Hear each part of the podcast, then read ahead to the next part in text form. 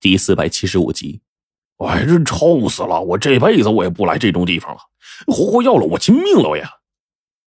在火烈从祭坛中爬出来，彻底脱离了那恶臭神殿的时候，他终于再也忍不住了，趴在地上啊，就喘着大气，懒得再活动一步。看这家伙这模样，我也懒得呀再骂他了。除了冰窟窿之外，众人呢都躺在了林子里。整个人都是大口大口的呼吸着新鲜空气，真的再也不想去刚才那地方了。而我这时候再仔细一看冰窟窿，嘿，这家伙呀，到现在小脸煞白，看起来呢也不好受。良久过去了，天色已经暗了下来。我们在那祭坛当中折腾了半天，黄队这会儿从兜里取出熟食来，但是大家都因为自身的臭味啊，根本就难以下咽。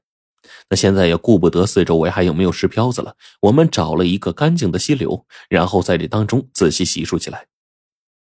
火烈呢，打着手电筒，冰窟窿二话不说就抓起了鱼。虽然这小溪当中鱼不怎么大，但胜在数量多呀。再加上火烈这家伙呀是个烧烤的行家，我们自然就有了口福了。一直等到这天夜幕降临许久，我们呢就一面烤着身上的衣服。火烈呢，在那边烤着鱼，黄队唉声叹气的说自己啊，真要了亲命了呀。冰窟窿则呆呆的看着一个方向，耳朵一动一动的。骷髅，你在看啥呢？黄队问道。冰窟窿这时候眼睛啊，往旁边这么一扫，我觉得不对劲，是不对劲的。一公里外的地方，我带来的三个飞尸就潜藏在地洞当中。黄队这时候呢，直接把话说完了。冰窟窿这才稍微放下了一些架势，点点头，不再看了。我心说，冰窟窿这混蛋直觉多敏锐呀！一公里之外的东西，他靠直觉就能察觉到不对劲儿。我把冰窟窿啊，真的是当成了怪物看了又看。然后呢，我就问他：“哎，骷髅，现在已经结束了四个阵风地的事儿了，后面最后一个阵风地对我们来说那是至关重要啊。”第四个阵风地的突发意外令人措手不及，那里面的东西啊已经完全逃出去了，并且存活十四只。一旦第五个阵风地再不能斩尽杀绝，那里面的东西再逃出几只，有了这么多十大统领的后裔存活，他们用祭祀方法找到十大统领阵风地所在的几率呢，将会增大很多。喏，我们这一次真的要好好准备了呀！火烈也放下了嬉皮笑脸，开始正经了。最后阵风地的一战，必定不能有事。我们必须面见龙王，重新商讨事情的进展。冰窟窿说完了这句话，眉头一挑，眼珠子一转，又想起了别的事，然后对我说：“我之前听你说过，杭州有一位精通先天眼卦的苗一峰，啊，呃，帮过我的忙。不知道这位老先生卦术到了什么级别？如果地人真的抢先设法通过祭祀找到十大统领的阵风地。”我们只能冒死追踪他们，将他们祭祀的结果想办法弄出来，去找这位老先生，或许可以算出一个大概。这是我们最后迫不得已的方法，希望不会用到。冰骷髅说罢了话，反倒是白程程不解了。可是当时我们的祖先哪怕是把那阵风地告诉一两个人流传下来也好啊，我们也不知道那个地方。这样的布局的确对现在执行计划影响很大呀。唯一知道线索的人啊，在数千上万年当中啊，早已经因为种种原因损伤殆尽了。你想想，咱们老祖宗留给咱们的东西，到现在还留下多少啊？十不存一，更何况是这些秘密啊！我这么一说，冰窟窿反倒摇头了。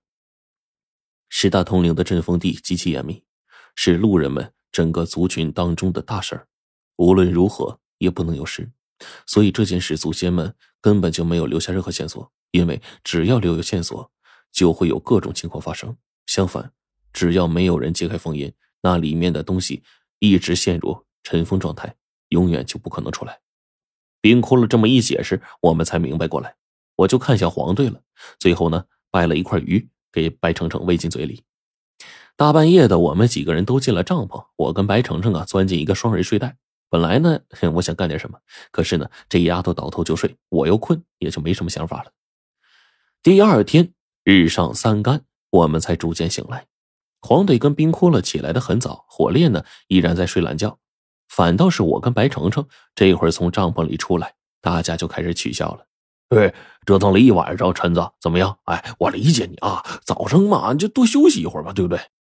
火烈呢，顿时坏笑着跟我呲牙。你看陈子今天红光满面的，程程又容容光焕发，就知道啊，人家昨天晚上肯定十分和谐。黄队这么一说，我一笑，关你们屁事啊！哼，你们呢，嘴里吐不出象牙。反倒是白程程白了黄队一眼，黄队嘿嘿一笑，火烈就拍着黄队的肩膀：“嘿，你笑个屁呀！什么玩意儿，嘴里吐不出象牙呀？狗啊！”黄队顿时答道。啊，对呀，咱们嘴里吐不出象牙，啊，咱不就是狗吗？嘿，你这只傻狗，你你不还是一样吗？我被这俩货呀逗得大笑。冰窟窿在一边打开了通讯手表，呼叫了龙王几次，而这个时候龙王接通了。你们过来了，有些计划就该重新改变，商量一下了。龙王的声音很清晰，但是很疲惫。我就心说，这龙王到底经历了什么呀？一直到龙王的语音挂掉了，这家伙呀，似乎还在想一些事情。冰窟窿在离开山林的路上，一直都是若有所思的模样。等我们坐着当晚的高铁开往目的地的途中，冰窟窿依旧是一副面无表情的模样，甚至有点儿表情沉重。哎，骷髅，你咋的了？朱雀和贞子奶奶都在龙王那边。啊，那那那他们现在好吗？火烈问道。不好。冰骷髅只淡淡的回了这么一句。